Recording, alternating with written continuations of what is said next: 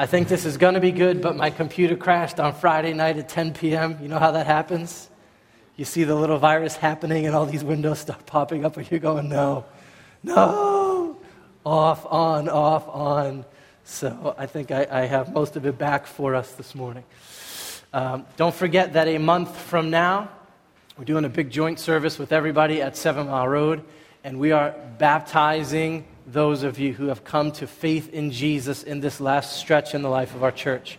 So if that is you and you have not yet been baptized into the triune name of God, be letting us know that, um, and we'll be connecting with you about getting ready to take the plunge or be plunged or however we pull this off in this round of doing that. That's about a month from today, the last Sunday of June. We'll all be together, and there'll be a whole bunch of good Seven Mile Road stuff going on. All right, delight to. When there's only like 45 of us, you hear every sniffle and burp and dropping of coins, so you better be ready to listen quietly today. All right. Uh, delight to be preaching to, to, you today, a text that you're familiar with, but um, also may not be familiar with at the same time. So I'm anxious to, to bring this to you guys today. All right, let me start here. My mom is Puerto Rican. I know that comes as a great shock and surprise to you when you look at my white, red face, but she is. Uh, she just married a German English guy who she met in the 60s when she was 18 and he was 25.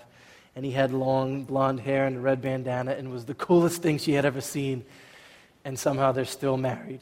Uh, and they had two gringo looking boys. But being that my mom is Puerto Rican, she's fluent in Spanish. However, she never taught us Spanish because she was from the generation that said, if we're going to live in these United States, we're going to speak English. And so it was English only in our household, except for one scenario. And that was the scenario when my mom wanted to talk with her mom or one of her sisters or Puerto Rican friends without James and I knowing what it was that she was saying because she was probably talking about us. And so all of a sudden, she would bust out the Spanish. Mira, tía, no me gustó la novia nueva de Mateo, está loca.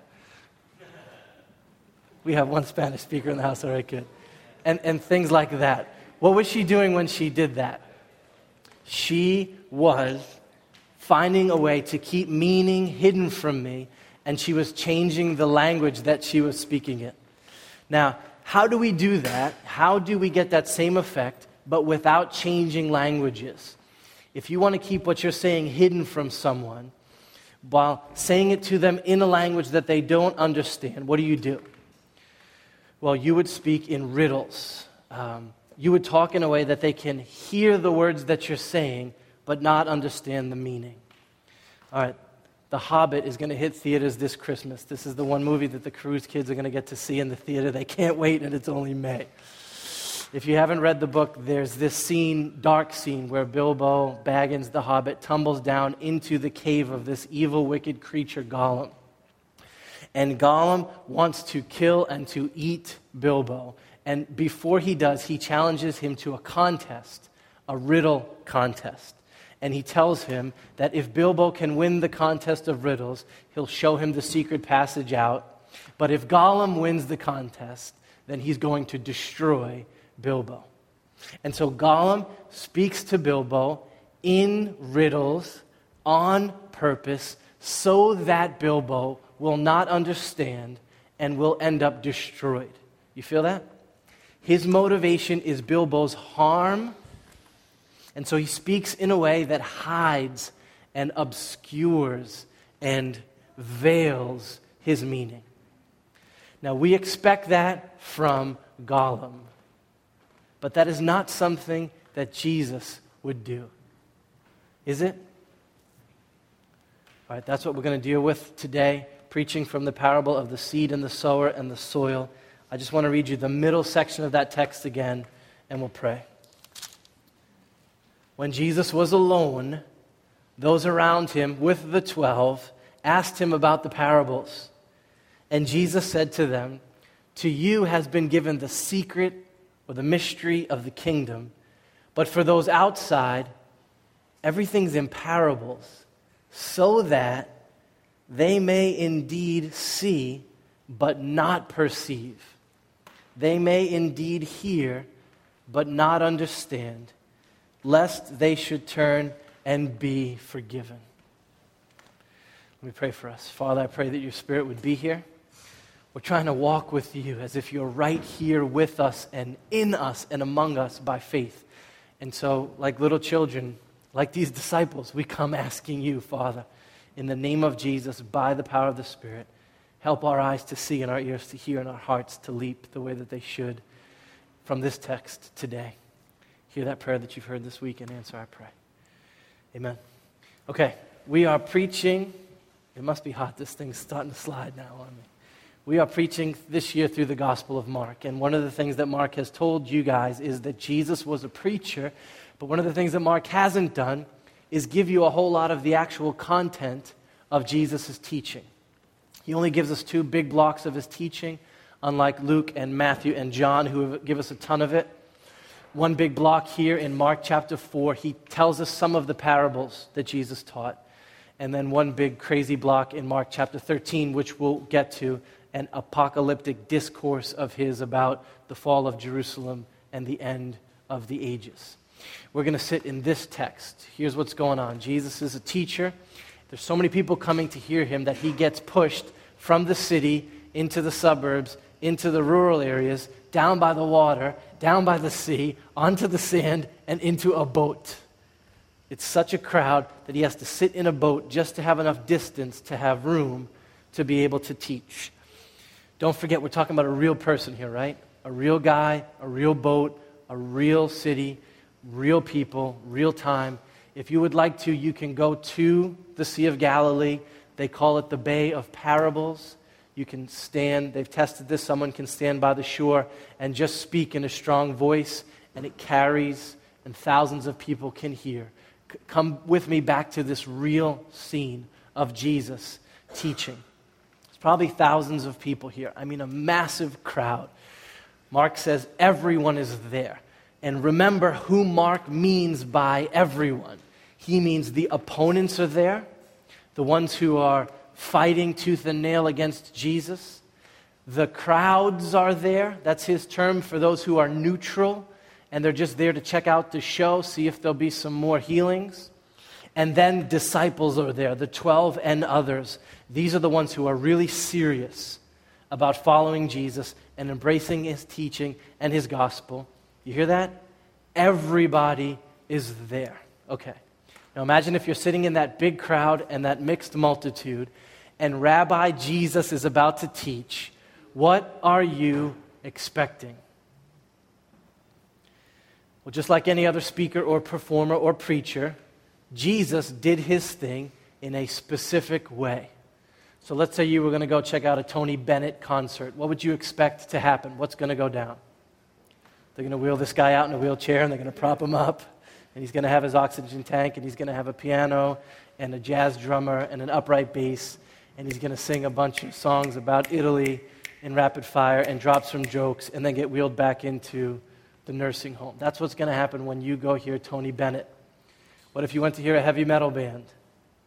It's going to be loud, it's going to be crazy, there's going to be piercings and tattoos and tongues stuck out, and your ears are going to be rocking. You know to expect that. What if you went to a Rascal Flatts concert? If you go to this church, you should have no idea the answer to that question. I don't know. I, I don't know what to expect because I would never do that.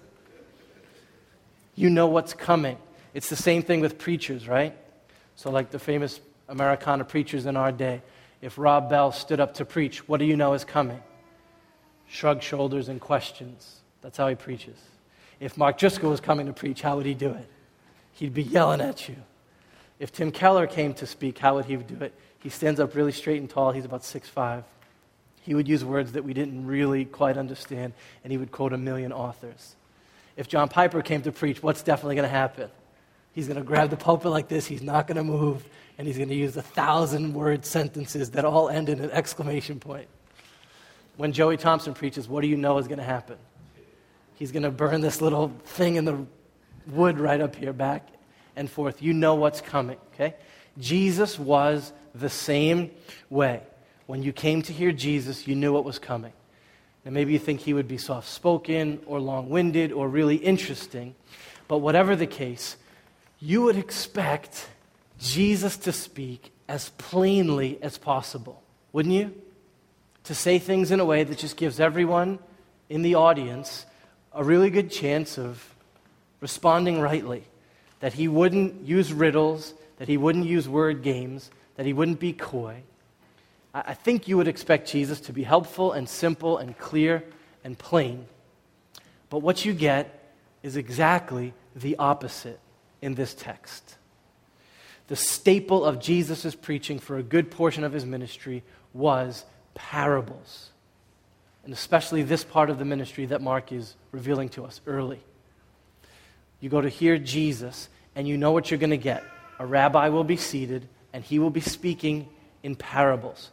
That was Jesus' preferred form of public teaching. Nobody in the ancient world did it quite like Jesus did. You can go check this out. The quantity and the excellence of Jesus' parables were unmatched. They've been unmatched since Jesus owned parables. Now, what are we talking about when we say parables? The word literally means to place something next to something else in order to shed light on it or to compare the two things. Uh, it's something like a complex and extended simile. This here is like that over there. And so I'm going to tell you about that in a way that's pointing to this. You see how those two things are set beside each other? So in our parable, there's the sower and the seed and the soil, and they are set beside Jesus and the Word and the hearts of the hearers. That's a parable. Now, you can do parables in a way that makes their meaning totally plain to understand. We'll see this at the very end of the Gospel of Mark. Jesus gives the parable of the wicked tenants, and everybody knows exactly what he's talking about that the landowner is Yahweh the Father, that the good son is Jesus, and that the wicked tenants are the scribes and the Pharisees who will put Jesus to death. He tells a parable, and nobody misses his meaning. But the cool thing about parables is because you are putting one thing in the place of another, one of the things that a parable can do really, really well, if you want it to, is to hide meaning. To hint at a truth, but not to be obvious at all. To serve as a riddle. That when you hear the explanation, you go, oh, yes, I get it. But until that moment of explanation or revelation, you're lost. And so, one of the reasons that you would tell parables is if you wanted to conceal the truth. And that's what's happening in this text of Scripture today. Everybody comes out to hear Jesus. They're expecting Jesus to speak clearly Maybe he's going to call them to repentance or expound the Ten Commandments or quote from the Torah. Instead, they get stories about lamps and baskets and coins and mustard seeds and vineyards. And that's what we see today. Everybody comes to hear Jesus. They're thinking he's going to open the scriptures and preach from Exodus or Isaiah or Amos. And instead, what did they get? So there was a sower and he had a big bag full of seed. And he was scattering that seed all over his property. And some of that seed hit hard ground, and the birds came and take it away. And some of that seed hit shallow ground and it sprung up, but as soon as the sun rose, it scorched it and it died. Some of that seed hit cluttered soil and it grew up, but so did the thorns, and the thorns choked it out and it died. Some of the seed hit a really good patch of ground, and there was a great harvest. And then he stops. And he leaves it there. And he doesn't connect any of the dots. He doesn't mention Moses or the law or even God. He just says, He who has ears to hear, let him hear. And what is the effect of that parable on the listeners? It's a lot of shrugged shoulders and open hands. Uh, all right? What are we supposed to do with that? They don't know. And so the neutral crowds just kind of scratch their heads, and his opponents probably shake their heads and say, What a joker this guy is. We don't even know what he's talking about sowers and seeds. Do you feel this? Jesus has taught but no one has responded or believed because he taught in a parable. What was going on with that? Well, gladly in verse 10, the disciples ask him about it. Verse 10 said this And when he was alone, those around him with the disciples asked him about the parables. Did you hear that? When he was alone with only the disciples around him. Okay, so don't miss this. Now, this is a totally different scene. This is not in public. He is not on a boat. There are not by the masses. There are no opponents. There are no crowds. It's just Jesus and the disciples. And they say, Jesus, we don't understand. This isn't really clear. Why are you talking in parables? And what does this sower, seed, soil parable, what's it supposed to mean? In private, Jesus answers both of those questions for these guys. First, he answers why the parables. This is the text we've read a few times already. To you has been given the secret or the mystery of the kingdom of God. But for those outside, everything is in parables, so that they may see me but not perceive. They may hear me but not understand, or else they might turn and be forgiven. Whoa. Whoa. Jesus says, when I am out there, I am doing the parable thing on purpose. I'm speaking in a way that even though I'm speaking Aramaic, they're going to hear it like it's English or Greek, not understand. And I'm doing it so that they don't perceive, so that they don't understand, so that they don't repent and don't believe. Now, are those some very hard and very unexpected words from Jesus? Yeah? They're some of the most difficult in this gospel to get our heads around, but they're really super important. So we're going to do this together. To make sense of Jesus' words, we have to go back to the prophet Isaiah. I don't know if you noticed as we've been reading through this text, but Jesus is quoting scripture in his explanation of why parables. And he quotes from what we have as the sixth chapter of Isaiah's gospel. In that text, something really similar is happening as in our text. Yahweh sends Isaiah as a prophet to speak to his people. He says, I need someone to go speak to my people. And Isaiah says, Right here, I will go. What do you want me to say? And then in his commissioning of Isaiah, the Lord says something that you would just never expect him to say. He says, Isaiah, I'm going to give you words, and when my people hear those words, they're not going to respond. Go and say to this people, keep on hearing, but don't understand. Keep on seeing, but don't perceive. Make the hearts of this people dull, make their ears heavy and their eyes blind, lest they see with their eyes, lest they hear with their ears, lest they understand with their hearts and turn and be healed. You feel the same kind of tension in there when you hear those words? Sounds like God's acting like Gollum. Here's what's going on there God's people had fallen into, or I should say, they have gladly, continually, willingly, persistently embraced idolatry. This was the great sin of the world around them, the nations that bordered them. Instead of remaining singular and pure and undivided in their devotion to and their worship of their covenant Lord, they made idols of wood and stone and gold and silver. They set them up in their holy places and they worshiped them. And this was wrong and it was crazy and it was awful and they were persistent in it. They would not stop. And one of the foundational realities of our existence as creatures who were made in the image of God is this one right here you become just like what you worship. You become just like what you worship. Now, this is supposed to be a really awesome reality because we were created in the image of a triune God and we're supposed to be exclusive in our worship of Him.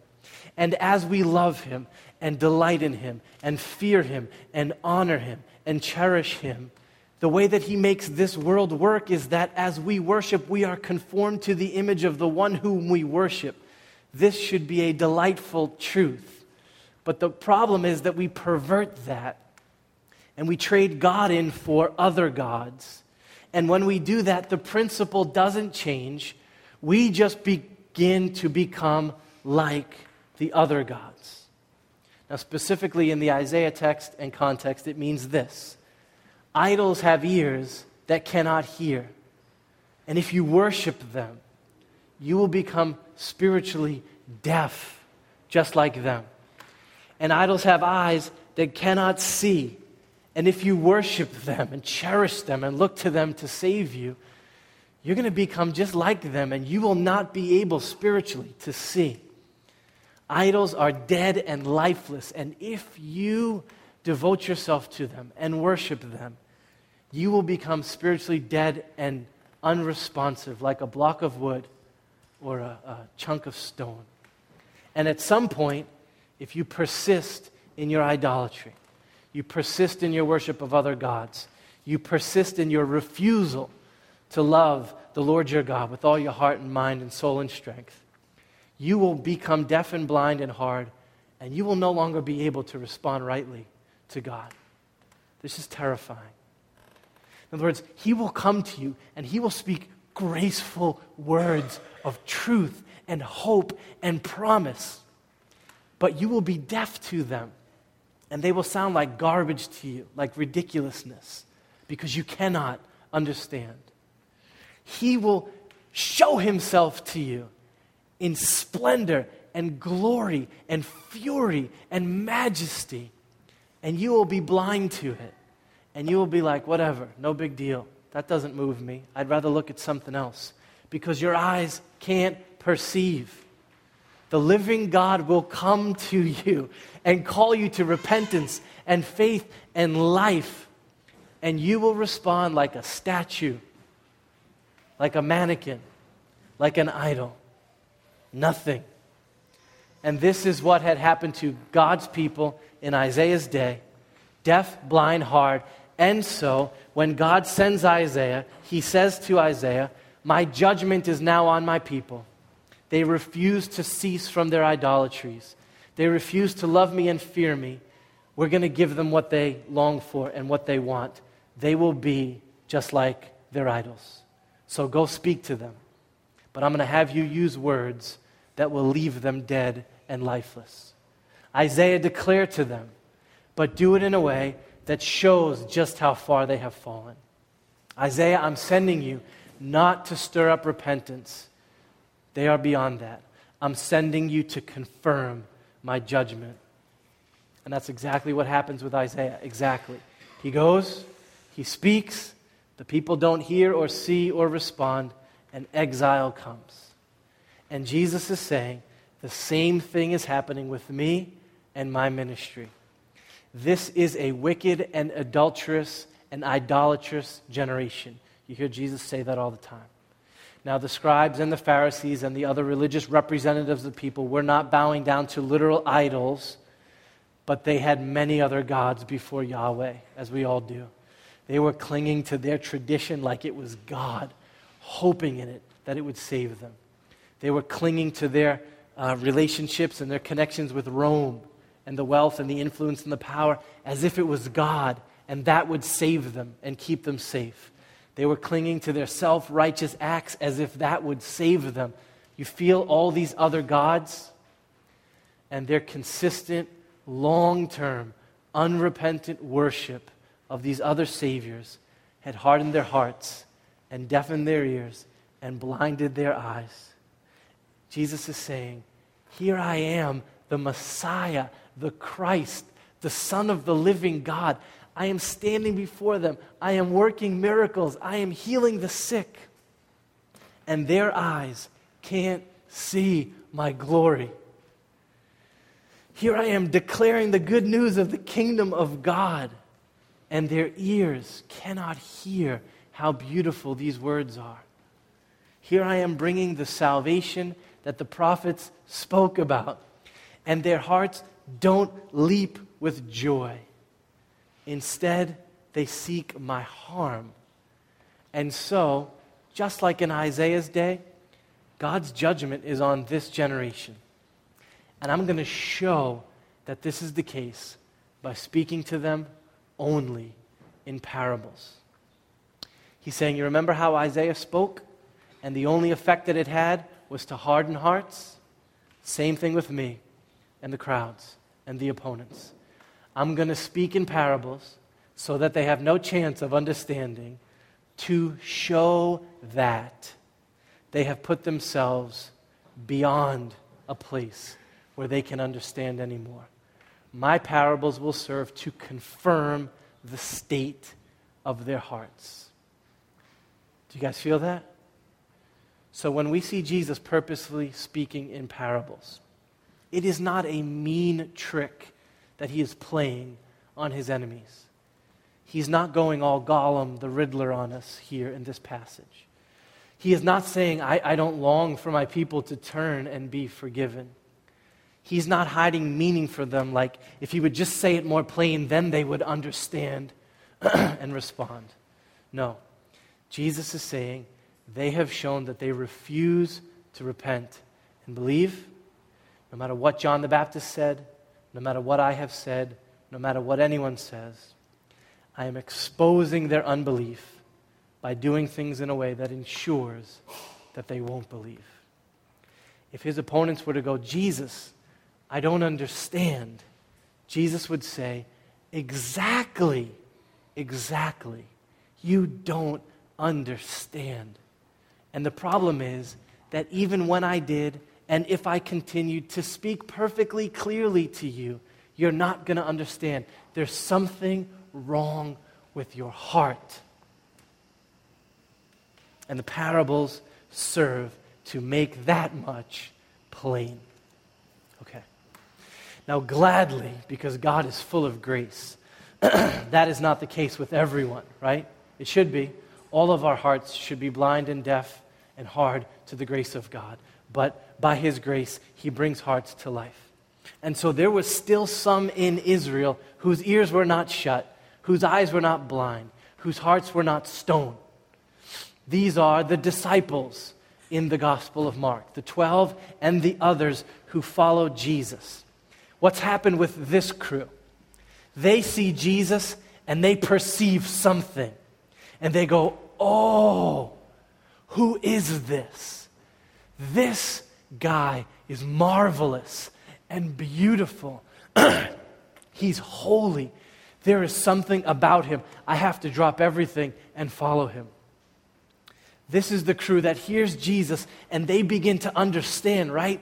And they go, Whoa, what is this teaching? I need to hear more. I need to learn this. I need what I am hearing. They encounter the person and the work and the teaching and the gospel of Jesus. And their hearts do what every heart was made to do leap. And they drop it all and they follow Jesus. And so the parables serve to confirm their hearts as well, right? They don't walk away from Jesus scratching their heads. They don't walk away from Jesus shaking their heads. What do they do? The ones whose hearts are ready. They press in. They stick around. They say, Jesus, you have the words of life. We want in on this. What does the parable mean? What does the parable mean? We need your revelation to tell us what it means. And Jesus says, What? It's to you that the secret, that the mystery, that the unveiling of the kingdom can safely be given because you will respond rightly to it. I love that. And then Jesus unpacks for them the, the, the parable of the, mean, the, the meaning of the parable of the sower and the seed and the soil.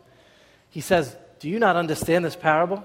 How will you understand all the other parables if you don't understand this one? In other words, listen, you guys, I love you. This one is foundational.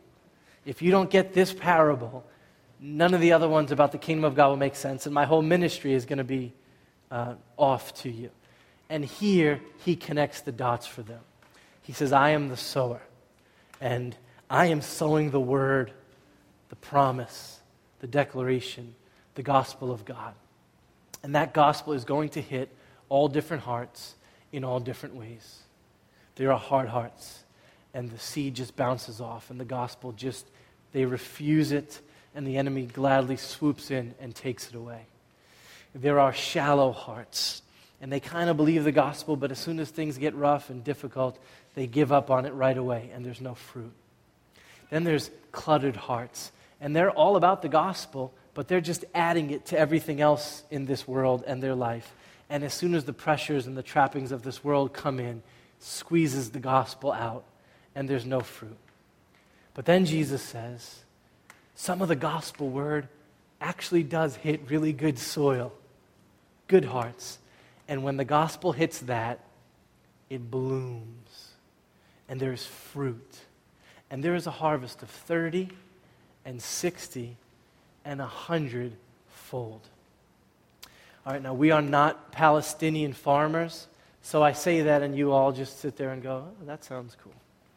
Um, we completely miss the wow factor of the striking end of this parable. During family worship this week, I was trying to find a way to shake my kids to actually see the amazing promise that comes at the end of this parable. And so I said, All right, let me talk candy because 10, 8, 6, and 3 year olds will talk candy with you all day. So I said, let's talk Halloween candy. What would a really good haul from tricking or treating be? I mean, if it was 50 degrees out on Halloween and everybody was home and your bag didn't break, what would be just a sick harvest of candy? And so, you know, Matthew's like 50 pieces and Brandon's 100 pieces. That's about as big as they could think. A 100 pieces of candy. Wow. I'm like, okay, all right. Imagine if we came home with enough candy to fill a wheelbarrow. And their eyes got really wide. Wheelbarrow, whoa, that's a lot of candy right there. And I said, no, no, forget the wheelbarrow. Imagine if we did trick or treat and we had enough candy to fill a pickup truck. I mean, just the whole back of a pickup truck filled with Kit Kats and Three Musketeers and Snicker bars and Tootsie Rolls. Now they were like, no, wow, that would be crazy. And then I said, forget the pickup truck. What if we had enough candy to fill up an entire pool? And I'm not talking about the four foot rinky dink with the ladder that's moving around. I mean the pool at the YMCA, six lanes, nine feet deep, and you could just dive into that thing, candy everywhere. So now they're just going nuts in family. That would be insane. Their heads are about to explode. That is the feel that you are supposed to get about the gospel and about the end of this parable. You told the Galilean peasant farmer that he was going to scatter some seed randomly, and some of it was going to kick up 30 and 60 and 100 fold. They would have been jacked about 10. A 100 would blow their minds. That would be insane. And this is what Jesus is trying to say, trying to get us to see. Our eyes are so small and blind, we miss what's happening. The fruit that the gospel can bear is way greater than you ever would have expected. Now, this parable is true at the 10,000 foot level, right?